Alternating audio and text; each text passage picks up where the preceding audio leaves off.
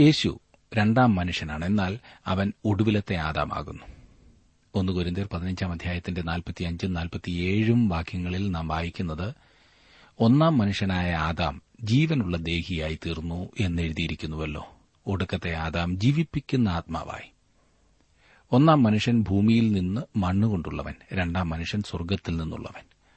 ദൈവം മനുഷ്യരെ യേശുവിനെ പോലെ ആക്കുകയാണ് ചെയ്യുന്നത്.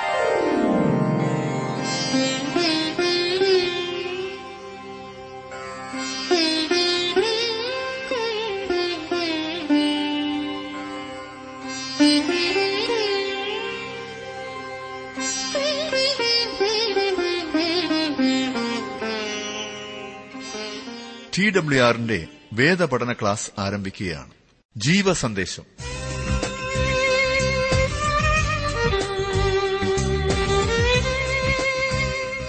വിശുദ്ധ ലൂക്കോസിന്റെ സുവിശേഷ പഠനത്തിലേക്ക് നാം പ്രവേശിക്കുകയാണ്. വിശുദ്ധ ലൂക്കോസിന്റെ സുവിശേഷം ഒരു മുഖവുര പ്രാർത്ഥനയോടെ നമുക്ക് ശ്രവിക്കാം. ബ്രദർ ജോർജ് ഫിലിപ്പ് ദൈവവചനം പഠിപ്പിക്കും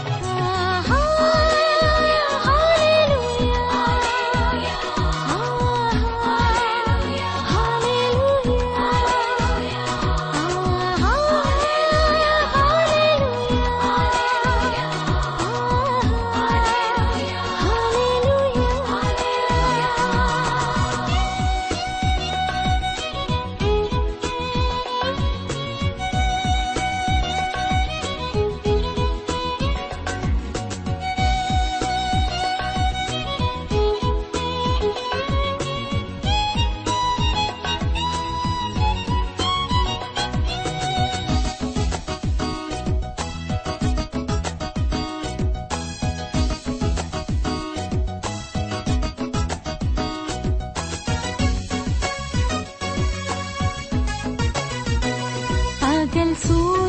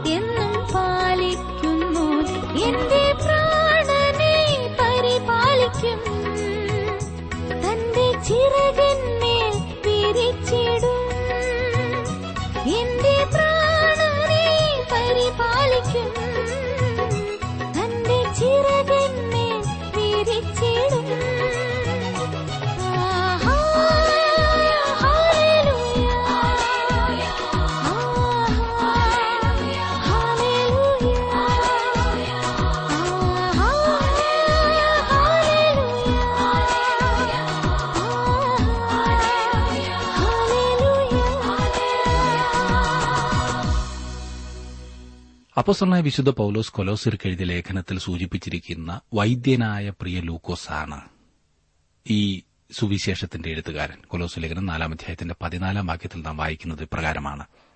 വൈദ്യനായ പ്രിയ ലൂക്കോസും ദേമാസും നിങ്ങളെ വന്ദനം ചെയ്യുന്നു. വൈദ്യശാസ്ത്രത്തിന്റെ പിതാവെന്നറിയപ്പെടുന്ന ഹിപ്പോക്രട്ടസിനേക്കാൾ കൂടുതൽ വൈദ്യശാസ്ത്ര പദപ്രയോഗങ്ങൾ ലൂക്കോസ് ഉപയോഗിച്ചിട്ടുണ്ട്. മൂന്നാമത്തെ സുവിശേഷം എഴുതുവാനായി പരിശുദ്ധാത്മാ വിശുദ്ധ ലൂക്കോസിനെ തെരഞ്ഞെടുത്തതിൽ ദൈവവചനത്തിന്റെ എഴുത്തുകാർ ആരും തന്നെ യാദൃച്ഛികമായിരുന്നില്ല എന്ന് വെളിവാകുന്നു അത്ഭുതകരമായ രീതിയിലാണ് ലൂക്കോസിനെ അതിനായി തെരഞ്ഞെടുത്തത്. ജ്ഞാനികൾ ഏറെപ്പേരെ വിളിച്ചിട്ടില്ല എന്നാൽ ലൂക്കോസ് ആ കൂട്ടത്തിൽ ഉൾപ്പെടുന്നു. ലൂക്കോസും പൌലോസും ബുദ്ധി വൈഭവത്തിന്റെ കാര്യത്തിലാണെങ്കിലും ആത്മീയമായ നിലയിലാണെങ്കിലും ഉന്നതമായ നിലവാരം പുലർത്തിയിരുന്നവരത്രേ. അവർ ഒരുമിച്ച് യാത്ര ചെയ്തിരുന്നതിന്റെ ഭാഗികമായ ഒരു വിശദീകരണം ഇതിൽ നിന്നും ലഭിക്കുന്നു ഇല്ലേ? അവർ കർത്താവിൽ ഉറ്റ സ്നേഹിതന്മാരായിരുന്നതിന്റെ കാരണവും ഇതിൽ നിന്നും വ്യക്തമാണ്. താൻ ജീവിച്ചിരുന്ന കാലത്തെ ശാസ്ത്രജ്ഞന്മാരുടെ പട്ടികയിൽ ഡോക്ടർ ലൂക്കോസും ഉൾപ്പെടുമായിരുന്നു. എന്നത് വ്യക്തമാണ്. വിശുദ്ധ പൌലോസ് ഉൾപ്പെടെയുള്ള പുതിയ നിയമ എഴുത്തുകാരിൽ ആരെക്കാളും നല്ല ഗ്രീക്ക് ഭാഷ ഉപയോഗിച്ചിരിക്കുന്നത് ലൂക്കോസാണ്. ആ പ്രയോഗങ്ങൾ തന്നെ അപ്പസ്തോല പ്രവൃത്തികളുടെ പുസ്തകം പഠിക്കുമ്പോൾ നമുക്ക് കാണാവുന്നതാണ്. ലൂക്കോസ് ഒരു നല്ല ചിത്രകാരനായിരുന്നു എന്ന് നമുക്ക് അവിടെ മനസ്സിലാക്കുവാൻ കഴിയും. ലൂക്കോസ് ഒരു നല്ല കവി കൂടിയായിരുന്നു. ക്രിസ്തുമസിന്റെ മനോഹരങ്ങളായ ഗാനങ്ങൾ അവൻ മാത്രമാണ് രേഖപ്പെടുത്തിയിട്ടുള്ളത്. ലൂക്കോസ് പ്രഗത്ഭനായ ഒരു ചിത്രകാരൻ കൂടിയായിരുന്നു. ക്രിസ്തുവിന്റെ അത്ഭുതകരവും അതുല്യവുമായ ഉപമകൾ മനോഹരമായ രീതിയിൽ ലൂക്കോസ് നമുക്ക് വരച്ചു കാട്ടുന്നു. ഉന്നതമായൊരു സുവിശേഷമില്ലേ? ഡോക്ടർ ലൂക്കോസിനെ ചുറ്റിപ്പറ്റി പരമ്പരാഗതമായ വളരെയേറെ അഭിപ്രായങ്ങളുണ്ട്. യേശുവിന്റെ അമ്മ മറിയത്തിന്റെ വീക്ഷണത്തിലാണ് ലൂക്കോസ് തന്റെ സുവിശേഷം എഴുതിയതെന്ന് പറയാറുണ്ട്.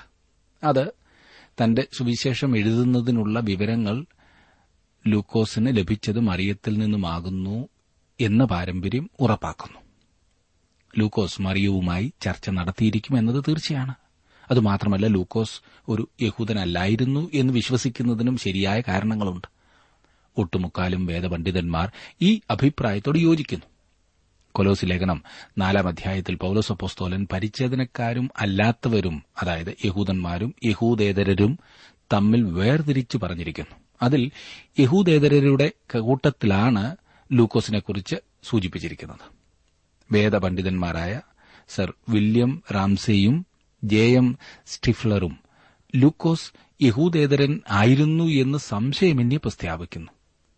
ഈ കാര്യം യഹൂദന്മാരല്ലാത്ത നമുക്ക് വളരെ താൽപര്യജനകമായിരിക്കുന്നു എന്നതിൽ സംശയമില്ല. അപ്പോ സ്വൽപ്പത്തിയുള്ള പുസ്തകവും ലൂക്കോസാണ് എഴുതിയതെന്ന് നമുക്കറിയാം. അവിടെ ലൂക്കോസിനെ പൌലോസിന്റെ സഹപ്രവർത്തകനായിട്ടാണ് കാണുന്നത്. പ്രവർത്തികളുടെ പുസ്തകം പതിനാറാം അധ്യായത്തിന്റെ പത്താം വാക്യത്തിൽ ലൂക്കോസ് ഇപ്രകാരം പറഞ്ഞിരിക്കുന്നു. ഈ ദർശനം കണ്ടിട്ട് അവരോട് സുവിശേഷം അറിയിപ്പാൻ ദൈവം ഞങ്ങളെ വിളിച്ചിരിക്കുന്നു എന്ന് നിശ്ചയിച്ച് ഞങ്ങൾ ഉടനെ മക്കതോന്യയ്ക്ക് പുറപ്പെടുവാൻ ശ്രമിച്ചു.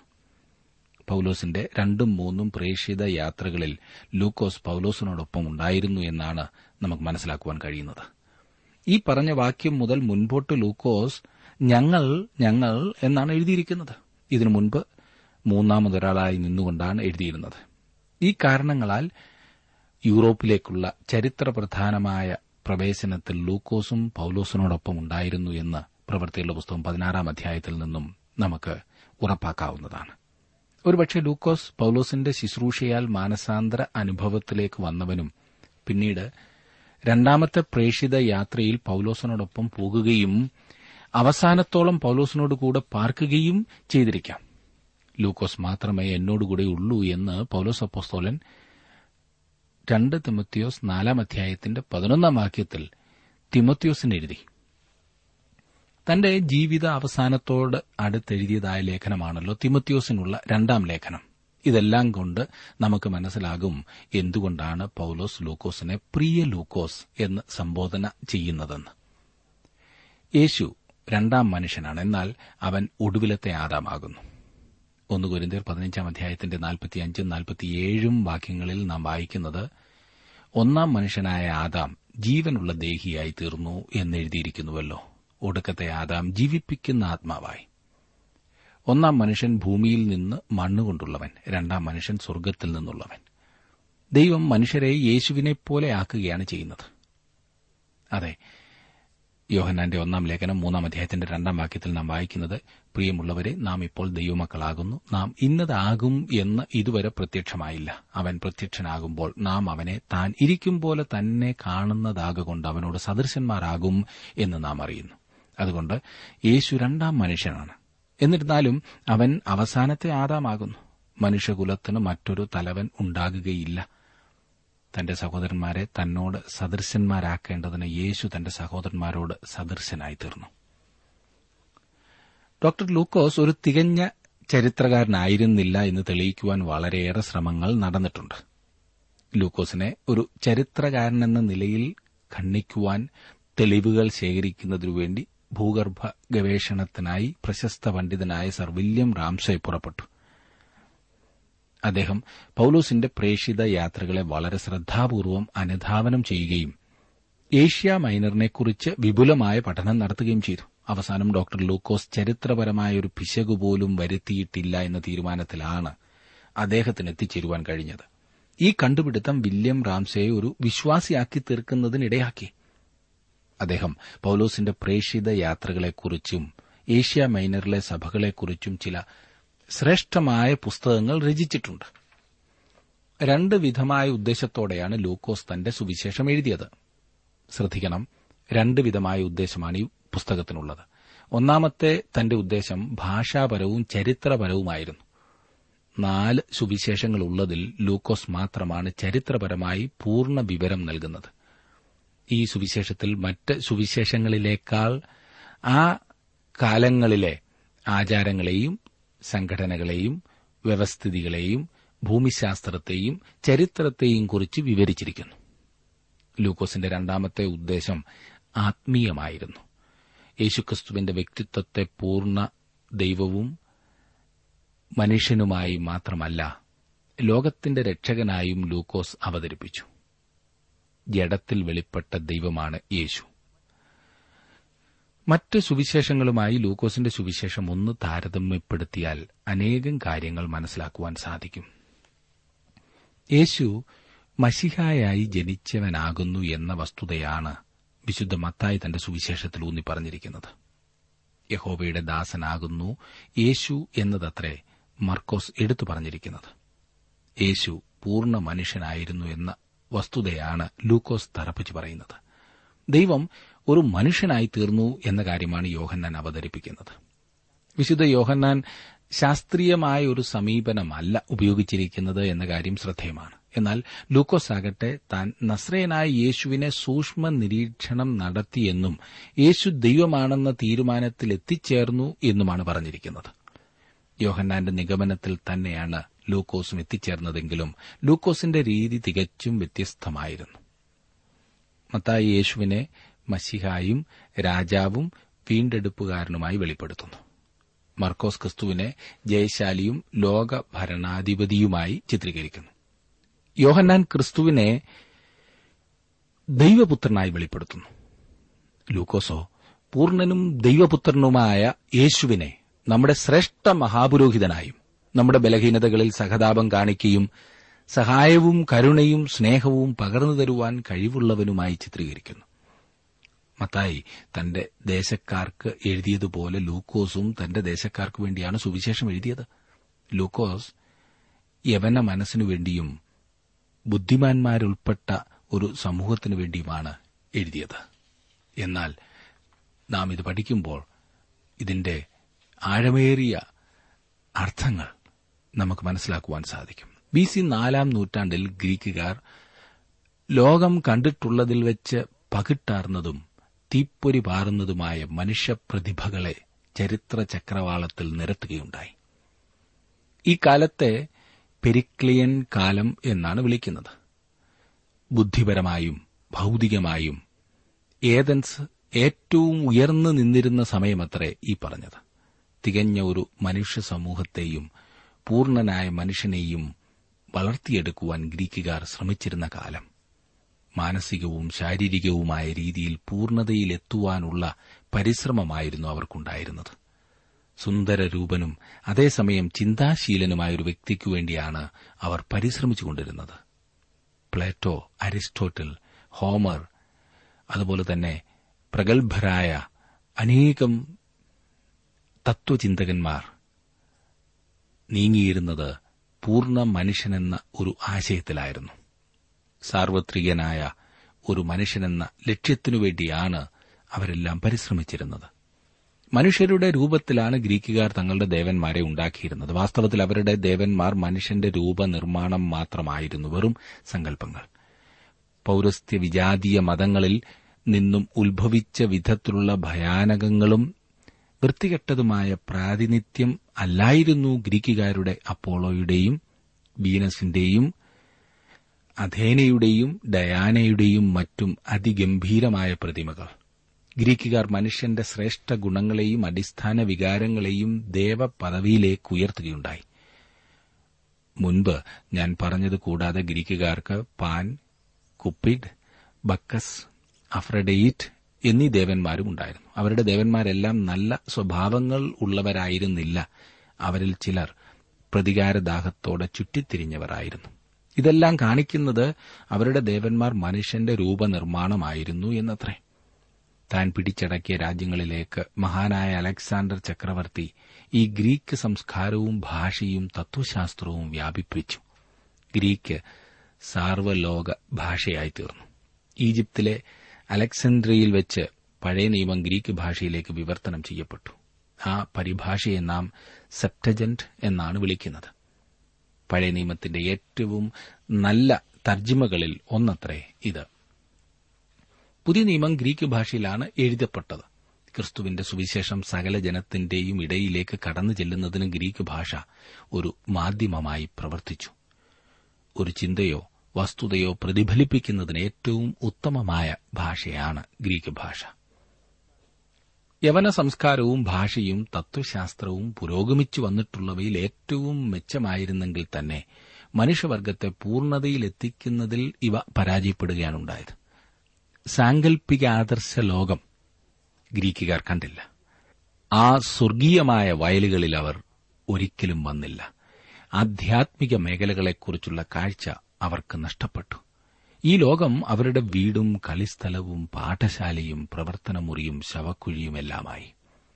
ഡോക്ടർ എഫ് ഡബ്ല്യു റോബർട്ട്സൺ ഗ്രീക്കുകാർക്ക് ഉണ്ടായിരുന്ന ചില സ്വഭാവങ്ങളെക്കുറിച്ച് പറഞ്ഞത് ഇപ്രകാരമാണ്.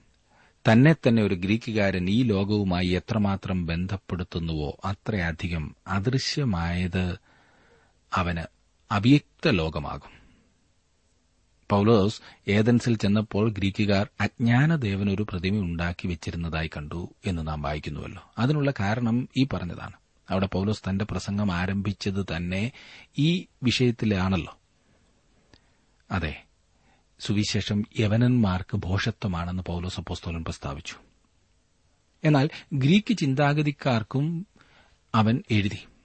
ഭൂതകാലത്ത് അവർ ജാതികളും പ്രത്യാശയില്ലാത്തവരും ലോകത്തിൽ ദൈവമില്ലാത്തവരുമായിരുന്നു എന്ന് അവൻ അവരോട് പറഞ്ഞു. പ്രിയ സുഹൃത്തെ ഗ്രീക്കുകാരുടെ ചിത്രം ഇതത്രേ. എന്നാൽ തക്ക സമയം വന്നു ചേർന്നപ്പോൾ ദൈവം തന്റെ പുത്രനെ സ്ത്രീയിൽ നിന്ന് ജനിച്ചവനായി ന്യായപ്രമാണത്തിന് കീഴ് ജനിച്ചവനായി നിയോഗിച്ചയച്ചു എന്നും ഈ ദൈവപുത്രൻ അവർക്കുവേണ്ടി മരിച്ചു എന്നും പൗലോസ് അപ്പോസ്തോലൻ അവരോട് പ്രസ്താവിച്ചു. ലോക ജനതയ്ക്കു വേണ്ടി മരിച്ച ആ പൂർണ മനുഷ്യനെക്കുറിച്ചുള്ള ആഗോള വ്യാപകമായ സുവിശേഷം ലോകവ്യാപകമായ ഭാഷയിൽ പ്രസംഗിച്ചുകൊണ്ട് പൌലോസ് പോസ്തോലൻ റോമൻ തെരുവുകളിലൂടെ യാത്ര ചെയ്തു. ഇസ്രായേല്യ മതത്തിന് ഒരു പരീക്ഷനെ ഉണ്ടാക്കുവാനും റോമൻ ശക്തിക്ക് ഒരു കൈസറിനെ സൃഷ്ടിക്കുവാനും യവന തത്വശാസ്ത്രത്തിന് മഹാനായ അലക്സാണ്ടർ ചക്രവർത്തിയെപ്പോലെ ഒരു ലോകപ്രശസ്തനും അതേസമയം ശിശുവിനെ പോലെ ഹൃദയമുള്ളവനുമായ ഒരു മനുഷ്യനെ സൃഷ്ടിക്കുവാനായി കഴിഞ്ഞിരുന്നുള്ളൂ. ഇപ്രകാരമുള്ള ഗ്രീക്കുകാർക്ക് വേണ്ടിയാണ് ലൂക്കോസ് തന്റെ സുവിശേഷം എഴുതിയത്. ലൂക്കോസ് യേശുക്രിസ്തുവിനെ ഒരു പൂർണ മനുഷ്യനായും സാർവത്രിക മനുഷ്യനായും അതെ ഗ്രീക്കുകാർ അന്വേഷിച്ചിരുന്ന ആകാംക്ഷയോടെ കാത്തിരുന്ന അതേ വ്യക്തിയായി അവതരിപ്പിച്ചു. ലൂക്കോസിന്റെ സുവിശേഷത്തിന്റെ ഏതാനും പ്രത്യേകതകൾ കൂടി നമുക്ക് ഇന്നത്തെ മുഖവരിയിൽ ശ്രദ്ധിക്കാം. ഒന്നാമതായി സുവിശേഷം സമാവലോകന സുവിശേഷങ്ങളിൽ ഒന്നാണെങ്കിൽ തന്നെ മത്തായിയുടെയും മർക്കൂസിന്റെയും സുവിശേഷത്തിൽ വിട്ടുപോയിട്ടുള്ള പല കാര്യങ്ങൾ ഇതിൽ ഉൾക്കൊള്ളുന്നുണ്ട്. രണ്ട് ക്രിസ്മസിന്റെ ഗാനങ്ങൾ ലൂക്കോസിന്റെ സുവിശേഷത്തിൽ നൽകിയിരിക്കുന്നു. മൂന്ന് കന്യകയിൽ നിന്നുള്ള യേശുവിന്റെ ജനനത്തെക്കുറിച്ച് മറ്റു സുവിശേഷങ്ങളിലേക്കാൾ അധികം വിശദമായി ഡോക്ടർ ലൂക്കോസ് വിവരിച്ചിരിക്കുന്നു. നാല് ഡോക്ടർ ലൂക്കോസ് ഇരുപത് അത്ഭുതങ്ങളെക്കുറിച്ച് രേഖപ്പെടുത്തിയിരിക്കുന്നു. അതിന് ആറെണ്ണം വേറെ ഒരു സുവിശേഷത്തിലും രേഖപ്പെടുത്തിയിട്ടുള്ളതല്ല. അഞ്ചാമതായി അത് മാത്രമല്ല ഈ സുവിശേഷത്തിൽ ഇരുപത്തിമൂന്ന് ഉപമകൾ പറഞ്ഞിട്ടുണ്ട്. അവയിൽ പതിനെട്ടെണ്ണം വേറെങ്ങും കാണുവാൻ കഴിയുന്നതല്ല. മുടിയനായ പുത്രന്റെയും നല്ല ശമരിയാക്കാരന്റെയും ഉപമകൾ ഈ മൂന്നാമത്തെ സുവിശേഷത്തിന്റെ പ്രത്യേകതയാണ്.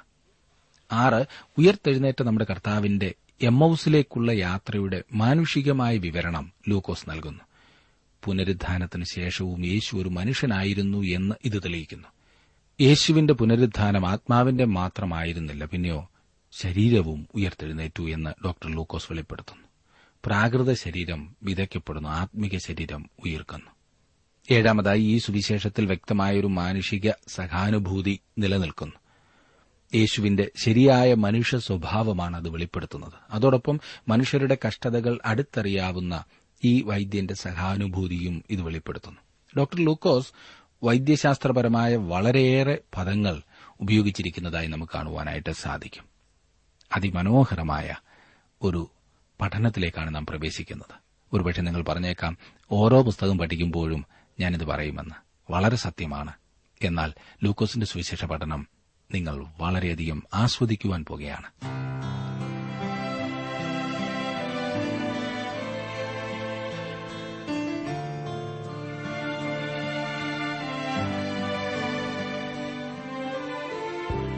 ഇന്നത്തെ ജീവസന്ദേശ പഠന ക്ലാസ്സിലൂടെ ഞങ്ങളെ ശ്രദ്ധിച്ച എല്ലാ പ്രിയ ശ്രോതാക്കളോടുമുള്ള നന്ദിയെ അറിയിക്കട്ടെ.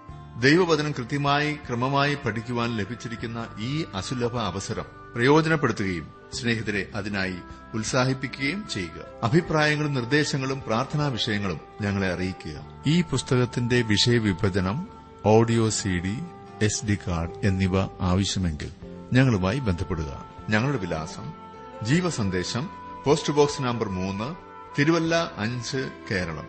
Phone zero four six nine two seven zero zero two eight four mobile nine four four seven seven six seven three seven eight ഞങ്ങളുടെ email address Malayalam T T V at radio eight eight two dot com വെബ്സൈറ്റിലും ഞങ്ങളുടെ programme ലഭിക്കുന്നതാണ്. ഞങ്ങളുടെ website W W W dot radio eight eight two dot com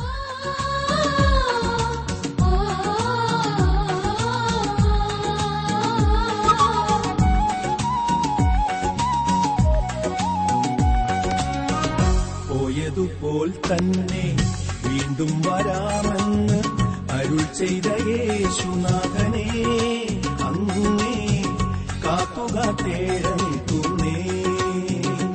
അങ്ങേ കാത്തുക തേടനിൽക്കുന്നേ. പോയതുപോൽ തന്നെ വീണ്ടും വരാമെന്ന് അരുൾ ചെയ്ത യേശുനാഥനെ അങ്ങേ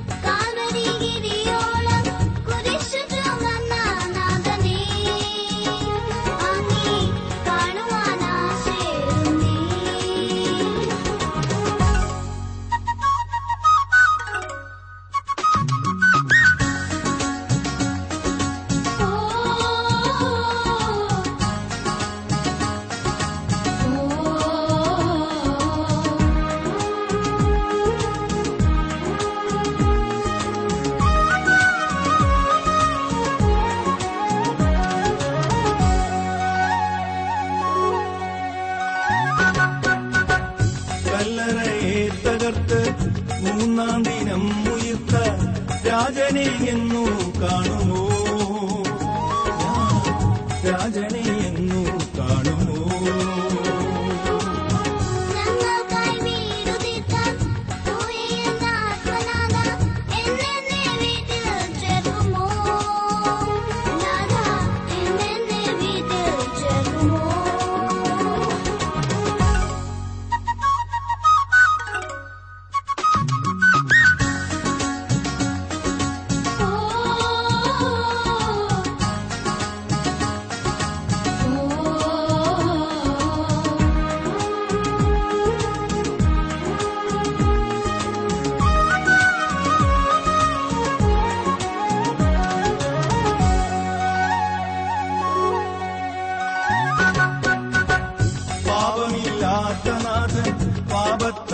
It does.